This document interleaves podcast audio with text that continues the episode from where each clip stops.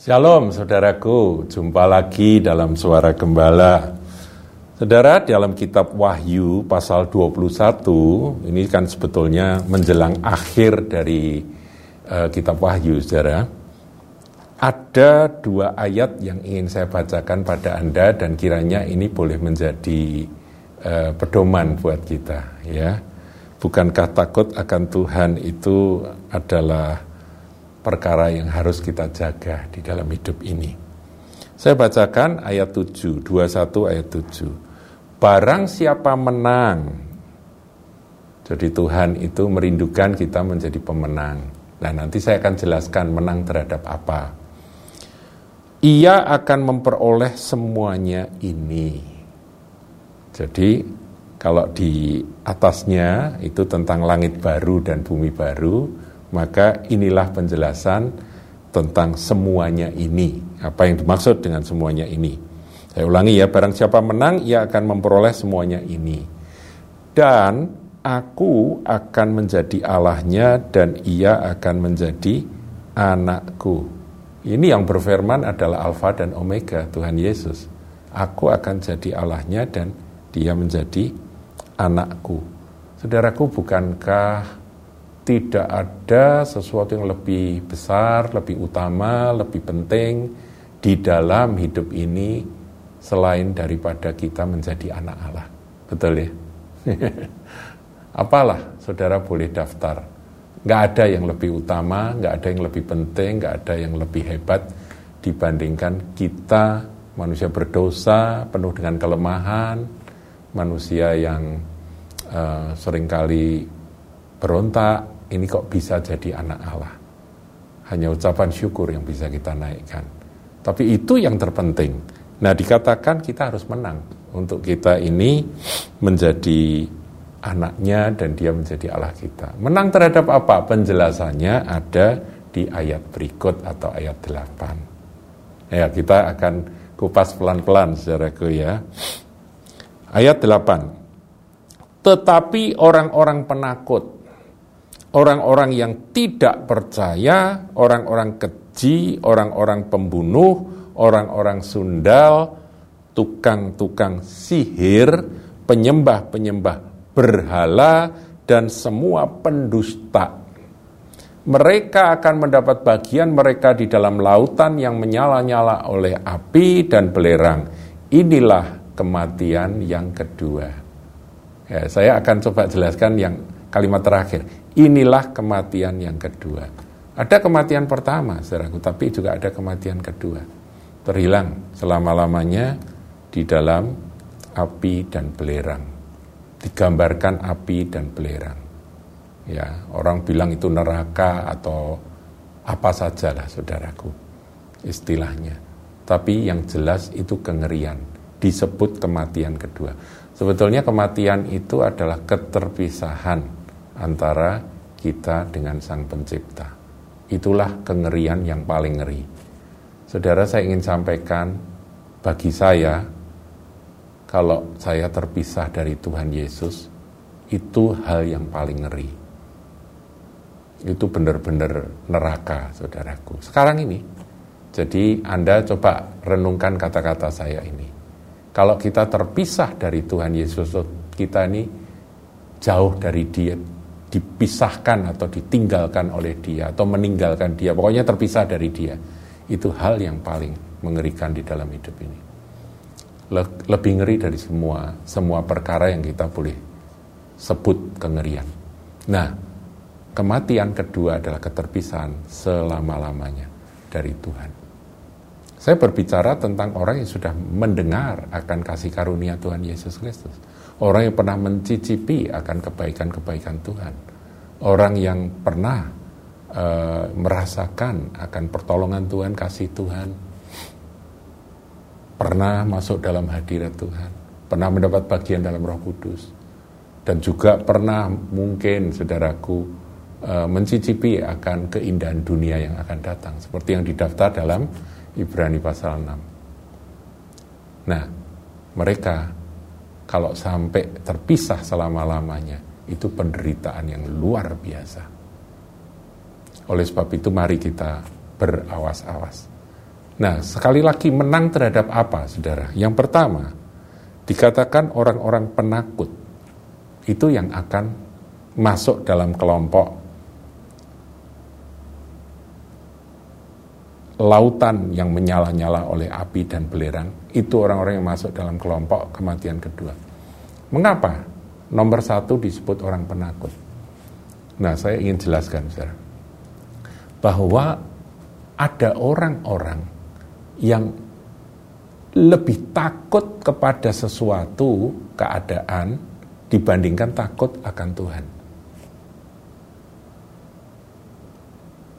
Tuhan Yesus berkata bahwa barang siapa menyangkal aku di hadapan manusia, maka aku pun akan menyangkal dia di hadapan Bapa di surga. Nah, mengapa kok sampai takut? Ya karena takut pada manusia. Saudara kita hidup bermasyarakat, kita harus belajar bertoleransi, kita belajar untuk apa menghormati keyakinan orang lain itu nggak salah. Tetapi ketika sudah menyangkut masalah prinsip, kita harus lebih takut pada Tuhan daripada kepada manusia. Mungkin ancaman itu membuat takut dan akhirnya meninggalkan Yesus Kristus Tuhan. Mungkin situasi yang menyesakkan membuat takut. Nah, itu bisa juga terjadi ancaman, tapi bisa juga takut hidup susah ada iming-iming untuk melakukan sesuatu yang bertentangan dengan dengan kebenaran. Karena iming-iming jabatan, dia harus meninggalkan Yesus Kristus dan harus memeluk agama lain. Saudaraku takut, takut kehilangan akan jabatan yang dia impi-impikan. Takut kehilangan proyek. Kalau kamu ikut aku, ikut kami maka proyek ini bisa kamu ambil. Yang begini-begini ini saudaraku, takut hidup susah, takut miskin, takut nggak bisa mencapai akan apa yang dia cita-citakan. Saudara, jangan gagal fokus. Sekali lagi istilah gagal fokus saya ingin sampaikan. Tujuan hidup kita itu apa? Yang menyukakan Tuhan, menyenangkan hati Tuhan, melayani Dia, dan percaya bahwa Tuhan sanggup menjaga kita. Tetapi ketika tantangan datang, jangan takut.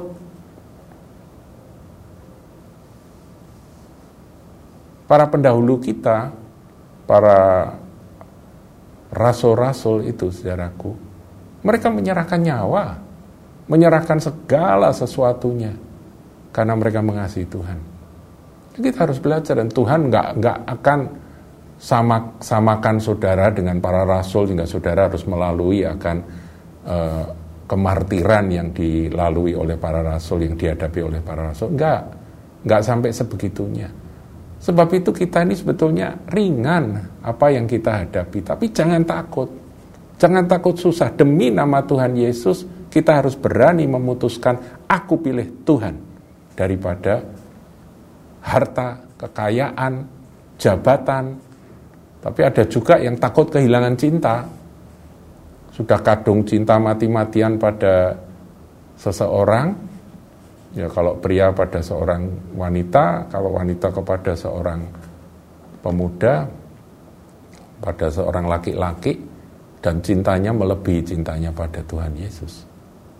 Saudaraku, satu perkara kalau Anda belum menikah, kalau Anda sebagai seorang yang sedang mabuk cinta, saya mau kasih tahu, kalau cintamu kepada seseorang itu lebih besar dari cintamu kepada Yesus Kristus Tuhan Juru Selamatmu, saudara harus bertobat. Sekarang juga saudara bertobat. Takut, takut kehilangan cinta. Akhirnya melepaskan Yesus Kristus Tuhan. Nah, ini terjadi. Jadi penakut itu menyebabkan orang terhilang selama-lamanya masuk dalam kematian yang kedua.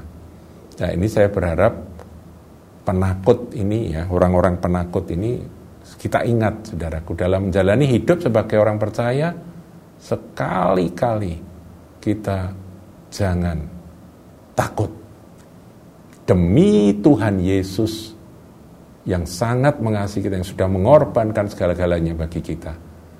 Marilah kita berkata, Tuhan tolong aku. Bukan sombong, tapi tolong aku Tuhan. Aku mungkin aku bisa gentar, mungkin aku bisa takut, tapi Engkau akan menguatkan aku ketika aku memutuskan untuk memilihmu. Saudara, bukankah Petrus juga pernah takut, saudaraku ya, sehingga menyangkal Tuhan, tapi dia bertobat dan kemudian Roh Kudus menolong dia penuh keberanian sampai ke akhir. Haleluya. Ini saya akan kupas yang kedua ya, saudaraku, yaitu orang-orang yang tidak percaya. Jadi penakut itu nomor satu, nomor dua tidak percaya. Kemarin sudah saya bahas tentang bahwa kalau kita mengundurkan diri dari iman, Tuhan tidak berkenan dan binasa. Jadi percaya itu adalah eh, kata kunci bagi kita orang Kristen, hidup Kristen. Saudara ke gereja, saudara mendengar firman, saudara baca firman, saudara menjalani hidup sehari-hari dengan, dengan segala macam kesulitan. Percaya itu jangan sampai lepas. Dan Tuhan menghargai ketika Anda berkata, Tuhan aku percaya kepadamu. Apa pun yang terjadi dalam hidup ini, aku akan tetap berpegang erat kepadamu dalam imanku. Engkau penuh kasih karunia dan kebenaran. Jadi dua hal aja yang saya bahas, yaitu orang penakut dan orang-orang yang tidak percaya. Mereka akan masuk dalam kematian yang kedua. Jangan lepaskan kepercayaan dan jangan karena takut engkau melepas kepercayaanmu. Dalam nama Yesus. Haleluya. Amin.